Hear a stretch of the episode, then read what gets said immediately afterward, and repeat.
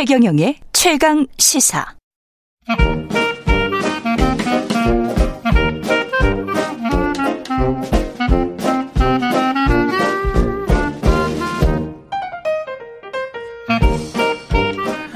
네, 최경영의 최강 시사 3부 시작하겠습니다. 어, 저는 최경영 기자가 확진이 돼서 코로나 확진이 돼서 임시로 진행을 맡고 있는 김경래라고 합니다. 어, 이 1부, 2부 내내 정치 얘기를 하니까 좀 힘드네요.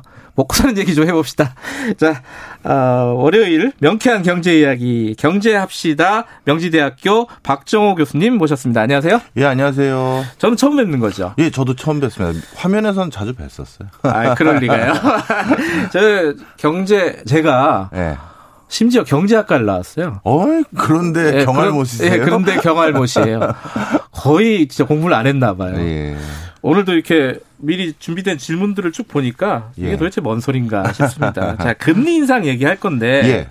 이거는 관심 있는 분들이 굉장히 많을 겁니다. 그렇죠. 일단 뭐 투자하시는 분들, 예. 미국에 투자를 특히 하셨던 분들은 아마 촉각을 곤두세우고 보셨을 거고 그것뿐만 아니라 뭐 기업들도 마찬가지일 거고요. 자, 이게 우리 서민들도 먹고 사는데 문제가 생기는 거죠, 이게. 그럼요. 관계가 그죠? 있습니다. 예. 자, 지난주에 미국 연준이 기준금리를 0.25%포인트 올렸어요. 네. 이거 예상대로 된 겁니까? 아니면 뭐 예상치보다 좀 낮은 겁니까? 어떻게 봅니까? 예, 이 금리 인상은 예상대로 된 거긴 합니다. 그런데 음. 이거와 함께 앞으로 연준이 금리를 어떻게 올릴 것인지에 대해서 발표한 내용이 있는데요. 그게 사뭇 좀 충격적이라서 그 전체를 한번 좀 설명을 드리려고 하는데요. 아, 잠깐만, 사뭇 충격적이라고 얘기하시면 그 얘기부터 해야겠네. 뭐가 충격적인 거예요? 예, 좀 설명을 드리겠습니다. 예. 사실 이번에 미국에서 기준금리를 0.25%포인트 올린 것은 3년 3개월 만에 일어난 금리 인상입니다. 제로 금리였죠, 쭉. 그렇죠. 예. 어, 코로나 터지고 나서 제로 금리를 계속 유지하다가 어, 드디어 인플레이션 압박에 견디지 못하고 음. 본격적으로 금리 인상이라는 인플레이션을 잡을 수 있는 가장 효과적인 수단을 이제 끄집어낸 건데요. 네. 근데 이제 미국의 인플레이션율이 그 지난달 기준으로 소비자 물가 상승률이 7.9% 정도 됐었어요. 왜 이렇게 물가가 올라요? 어, 잘 이해가 안 돼요. 그냥 저 진짜 경할못이라 그런지 아니 경 기는 안 좋다 그러고 왜 물가가 오르는 겁니까 도대체? 그 수요도 사실 경기는 안 좋지만 수요도 많이 늘어났었습니다. 아, 코로나로 인해서 잠재웠던 수요들 그리고 재난지원금 등으로 인해서 수요를 좀 견인하기 위한 어떤 그것들로 인해서 또 수요가 늘어난 것도 있고 어 그 다음에 또 한 가지 수요가 늘어났는데 공급은 제대로 안 됐었죠. 아. 뭐 부품 모자른다, 원자재 수급이 음. 어렵다, 물동량이 좀 문제가 있다 해서 어, 공급은 잘 안 됐습니다. 음흠. 바로 그런 것 때문에 이제 가격이 좀 오르게 된 부분이 분명히 있고요. 아하. 그리고 앞으로도 이런 추세가 계속될 거라는 기대 심리까지 생기다 보니 음. 자꾸 이제 그 물건 물건의 가격이 점점 점, 전반적으로 올라가는 거죠. 어쨌든 뭐 한 40년 만에 최고 수준의 뭐 인플레이션이다 뭐 이런 얘기도 하던데 맞습니다. 82년도 이후 이런 물가 상승률은 다들 처음 보죠. 네. 그렇게 많이 올랐어요. 올라가지고 이제 그걸 잡기 네. 위해서 금리를 올리기로 했다. 아니 올렸다. 네. 근데 아까 충격적이라고 아, 말씀하신 예. 부분을 아직 설명 안 해주셨어요. 뭐가 맞습니다. 충격적입니까? 자, 근데 연준은 점도표라는 게 있는데요. 이건, 점도표. 예, 어, 이건 뭐냐면 어 연준 의장들은 어 본인들이 금리를 올리는 이유에 대해서 그리고 음. 앞으로 금리를 어떻게 올릴지에 대해서 시장과 원활히 소통하기를 바랍니다. 음흠. 예를 들어서 내가 금리를 올리는 이유는 물가를 잡기 위한 거야라는 예. 걸 어떻게 보면 시장에서 이해를 해줘야 아 이제 연준이 금리 잡으려는구나 나도 어 물가가 이제 잡힐 것을 생각하고 미리 재고를 미리 쌓아놓는다든가 음. 물건을 사재기한다든가 이런 거 안 해도 되겠네 이런 걸 기대하는 거거든요. 음흠. 그걸 하기 위해서 어떻게 하느냐 앞으로 나는 물가를 아 저 금리를 이런 시계열로 올릴 것 같습니다라고 점을 찍어줘요. 아 그래프에다가 예, 예. 아. 그래서 그걸 점도표라고 부릅니다. 그거 뭐 앞으로 한 1년치 점을 찍어주는 겁니까? 그렇죠. 대략. 예, 예. 아. 그래서 앞으로 이렇게 나는 연준 의장 중에 한 사람으로서 네. 어, 연준 위원 중에 한 사람으로서 이렇게 금리를 올리는 게 적정해 보입니다라는 이 점을 찍어서 보여주는. 그, 건 사람마다 다르겠네요. 다르죠. 아. 자 그런데 놀랍게도 네. 어, 그 점도표에 따르면 올해 연말까지 어, 기준금리가 1.9% 어, 음. 9%. 그러니까 앞으로 계속 0.25% 포인트씩 올리겠다. 회의가 아. 있을 때마다. 그 앞으로 여섯 번 남았네요. 여섯 번 남았어요. 그 여섯 번 내내 올리겠다는 거예요? 네. 할 때마다? 내내 올리겠다는 그게 거고요. 충격적이란 말이에요. 그게 충격적이었고요. 아하. 연준이 이렇게 내내 그 금리를 올렸던 적은 진짜 많지 않거든요. 그래요? 예, 2004년, 2006년도 내내는 아니었고 한두 번 쉬거나 그랬던 걸로 기억이 나는데 음. 자, 그다음에 거기서 또 그것이 아니라 그 다음에 내년이죠, 뭐. 네. 내년에도 세 번에서 네 번 정도 또 똑같이 금리를 올려서 2.9% 가까이 어 금리를 올려놓겠다. 그러면 많이 잡으면 한 10번 올리겠다는 거네요? 10번에서 한 11번 되는 거죠. 네. 그러면 2.9%가 된다면은 이거 코로나 이전보다 더 높은 거 아니에요? 더, 어, 그 정도 수준까지 거의 왔다로 거의 보시면 왔다? 되고요. 예, 아. 예. 그래서 지금 일각에서는 연준이 이렇게 급 급격히 금리를 네. 올리는 것을 두 가지로 생각을 합니다. 어떻게? 그만큼 물가 상승률을 잡기가 어렵구나. 네. 자신이 없구나. 이렇게 해석하는 쪽이 하나 있고요. 예. 또 한쪽은 아니 연준이 요즘 실업률이 좀 낮다고 너무 경기에 대해서 과신하는 거 아니냐. 음. 이제 러시아 우크라이나 사태도 어떻게 될지도 모르고 음. 이렇게 인플레이션이 올라가게 되면 경기가 다시 어떻게 바뀔지도 모르는데 실업률이 거의 완전 고용에 가까워졌다라는 이 너무 요 사실을 음. 계속될 거라고 믿는 거 아니냐 이런 음. 어, 우려도 같이 있는 것 같아요. 근데 사람들 그런 얘기도 하더라고요. 뭐 이건 뭐 소망 반, 뭐 기대 반 이런 것 같긴 한데 뭐 일곱 번 여섯 번 이제 앞으로 남은 여섯 번 계속 올린다고는 하는데 아이 설마 이거 뭐 경기도 안 좋은데 그렇게까지 하겠어? 어떻게 보세요? 요즘과 같이 경제 상황이 급변하는 경우에는 점도표로 본인들이 얘기했던 시기열을 잘 안 따라가는 경우가 많이 있을 거예요. 네. 그런데 원래 점도표를 해주는 이유는 자신들의 발언에 대한 오해, 곡해 음. 이걸 막기 위한 거거든요. 음. 음. 그러니까 앞으로 우리는 이렇게 안정감 있는 어, 의사결정을 계속 할 거다라는 걸 미리 제스처로 보여주는 거죠. 아하. 그래서 시장이 이거를 믿고 그대로 네. 따라가기를 바라게 하는 건데 그런데 점도표로 본인들이 점까지 찍어서 이걸 음. 다 어떻게 보면 의사소통을 해놓고 그거와 다른 시, 어, 어떤 시기열로 금리를 인상한다라는 건 그만큼 어, 대외적인 경제 상황이 급변하지 않고서는 사실 이대로 따라갈 가능성이 높아요. 근데 이제 작년 부터 이 금리 올린다는 얘기를 계속 했었잖아요. 네. 그래서 시장 반응은 뭐 그렇게 뭐랄까 충격받은 가능은 아니죠? 네 맞습니다. 이번에 0.25% 포인트 올린 것은 뭐 기대를 다 했던 그렇죠? 내용들인데 음. 앞으로도 이제 10번에서 11번 정도 계속 올릴 거라는 건 시장에서도 사실 반신반의 했었어요. 음. 이제 그 부분에 대해서 야 진짜 이제 긴축의 시대가 제대로 오는구나 이렇게 음. 생각하게 된 것이죠.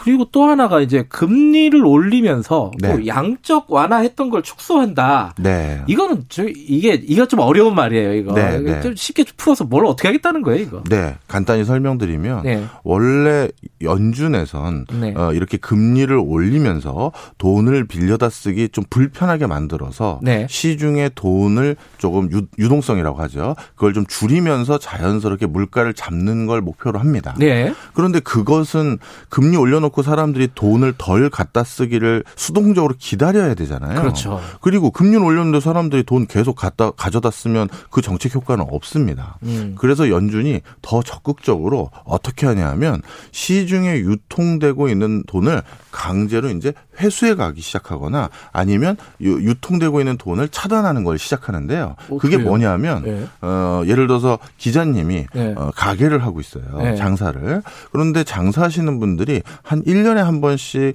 이렇게 은행 돌아다니면서 다시 사인을 해야 되는 게 있어요.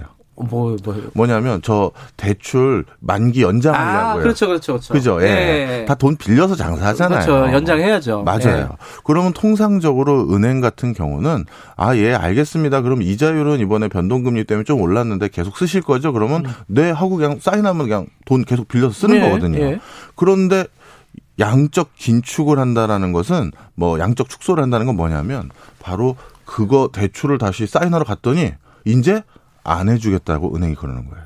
빨리 갚어 그러는 네, 거예요. 네. 이제 오. 대출 연장 안 되고요. 이제 원금 갚으셔야 돼요. 음. 아니 왜요? 이제 신규 대출에 여러 가지 뭐, 뭐 실링이라고 부르는데 음. 이런 한도들이 있어서 아하. 이제 대출이 안 돼요라고 하면서 돈을 안 빌려주는 거죠. 일반 서민들한테도 영향이 가는 거군요. 그럼요. 음흠. 그러다 보니까 자연스럽게 뭐라 그럴까요? 왕성한 소비라든가 왕성한 투자가 조금 줄어들게 될 것이고 음. 그럼 물건을 사겠다는 수요가 좀 줄어드니 물가가 좀 잡히지 않겠느냐. 예. 그런 움직임입니다. 학생들이 좋아하시겠네요. 왜요? 친절하게 설명해 주시네. 저 대학교 때 이런 분은 안 계셨는데. 근데 지금 하나 문제가 뭐냐면 예. 전쟁. 러시아하고 지금 우크라이나 전쟁이고요.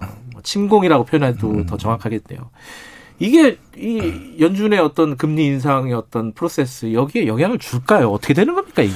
저는 이번 점도표가 아, 전쟁하면 그 다음 반드시 촉발되는 경제적 현상은 물가 상승이거든요. 그래서 이 전쟁의 시그널을 아 뭐 어떻게 보면 어 경제적으로는 물가 잡는데 우리가 더 집중해야겠구나라고 생각하도록 만든 것 같습니다. 아하. 그래서 이 점도표에서 10번에서 11번 가까이 앞으로 금리를 계속 올리겠다라고 얘기를 한 이유도 러시아 우크라이나 사태가 가져다 줄 첫 번째 시그널은 물가 상승이고요. 네.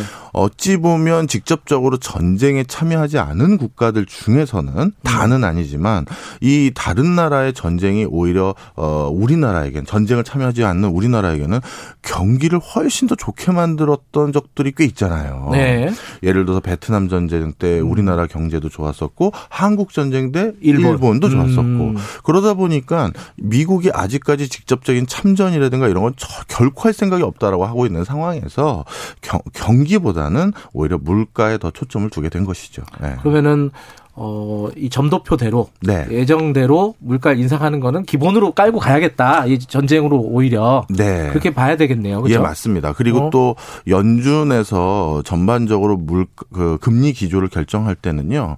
어, 미, 미국 물론 모든 국가의 중앙은행의 의장들은 자국의 사, 경제 상황을 중심으로 어, 금리 수준을 결정하는 게 원칙이죠. 네. 그런데 미국이라는 나라는 워낙 전 세계적으로 큰 영향을 미치기 때문에 다른 나라 경제도 이렇게 쳐다보게 되어 있어요. 음. 우리가 금리를 지금 어떻게 하는 게 세계 경제에 영향을 미칠까?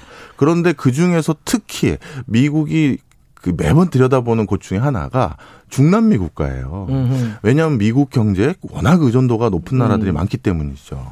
그런데 그 그러다 보니까 연준에서 공부했던 여러 economist들이나 아니면 뭐 미국에서 공부했던 음. economist들은 어, 중남미 경제 상황으로 여러 가지 타산지석으로 삼은 레슨들이 좀 있는데 음. 그 중에 하나가 만성적인 인플레이션이 가져다 주는 폐해들을 많이 봤어요. 음흠. 그러다 보니 조금 실업률이 완전 고용 상태가 아니라 실직자로 놓여져 있는 사람들이 조금 있더라도 물가는 꼭 잡겠다고 생각을 음. 하게 되는 게 통상적인데 음. 물가가 만성적으로 이렇게 높아지면 물가 상승률이 높아지면 어 인플레이션이 생기면 어떤 문제가 생기냐면 문화도 바뀌어요.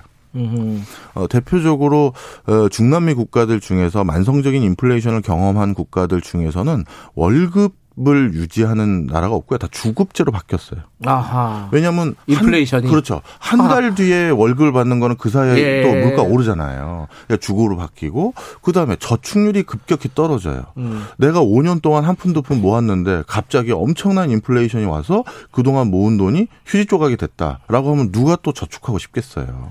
그래서 중장기적으로 어떻게 보면 경제 체질을 바꿀 수 있는 커다란 악재가 인플레이션이라고 생각을 하기 때문에 음. 이번에 반드시 잡으려고 할 겁니다. 0.25% 포인트씩 올리는 거 말고 예. 0.5%로 확 올릴 수도 있나요? 앞으로? 그런 적이 몇 번 있었는데요. 예. 연준의 기본적인 그 통화 정책의 기조라는 건 특별한 사유가 없는 한, 뭐 전쟁이라든가 엄청난 자연재해라든가 이런 음. 게 있지 않는 한 2, 5%포인트씩 올라가는 게 일반적입니다. 시간이 많지 않지만 이건 여쭤봐야겠네요. 아니, 그러면 금리 올리면은 아니, 금융시장도 조금 약간 위축되고 이럴 것 같은데, 막 주가는 또 오른단 말이에요? 이거 뭐 어떻게 되는 겁니까, 이게? 예, 좀 설명을 드리겠습니다. 역사상 네. 미국의 네. 그 금리가 지속적으로 올라갔을 때, 우리나라로 말씀드릴게요. 우리나라 주식시장, 부동산 시장에 어떤 영향을 미쳤느냐? 자, 부동산 시장, 특히 서울을 중심으로는 영향이 없었고요. 음. 주식 시장은 영향이 있었습니다. 음. 주식 시장은 조금 하방으로 조정되는 음. 움직임이 있었고 어 부동산 시장에서는 어 아파트를 제외하고는 한 2% 정도 하락한 기미는 있었습니다만 서울의 아파트 가격은 큰 영향은 안 받았다. 음. 이렇게 보시면 되겠습니다. 자, 그럼 우리나라 한국은행도 이제 금리를 올리게 될 거잖아요. 네. 그럼 우리도 뭐 점도표 이런 거 있습니까? 우리도 하는 총재가 지속적으로 네. 이제 소통을 하기 위해서 네. 브리핑도 하고 앞으로는 어떻게 본다라는 예고를 어, 정례적으로 하죠. 얼마나 올릴 것 같아요? 아, 우리나라도 이미 하는 총재 이주일 총재께서 올해 연내에 한 뭐 두세 차례 이상 네. 금리 인상을 해야 되지 않을까라는 심경을 토로하신 적이 있고요. 그리고 미국이 이렇게 지속적으로 금리를 올리다 보면 우리는 또 수출로 먹고 사는 국가이기 때문에 네. 환율을 유지하기 위해서 우리도 어느 정도 음. 원화 가치를 방어하기 위해서 금리를 올릴 가능성이 너무 높습니다.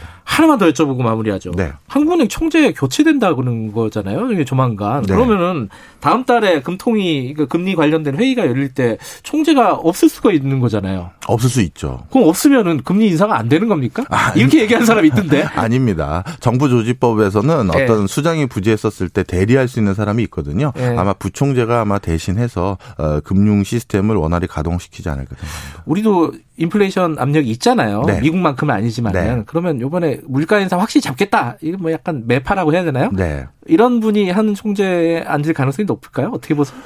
우리도 물가 상승률을 크게 우려해야 되는 시점이라고 보고요. 네. 저는 그런 성향이 그런 것에 더 관심을 두시는 가능성이 높다 이렇게 말씀드려요. 음. 예.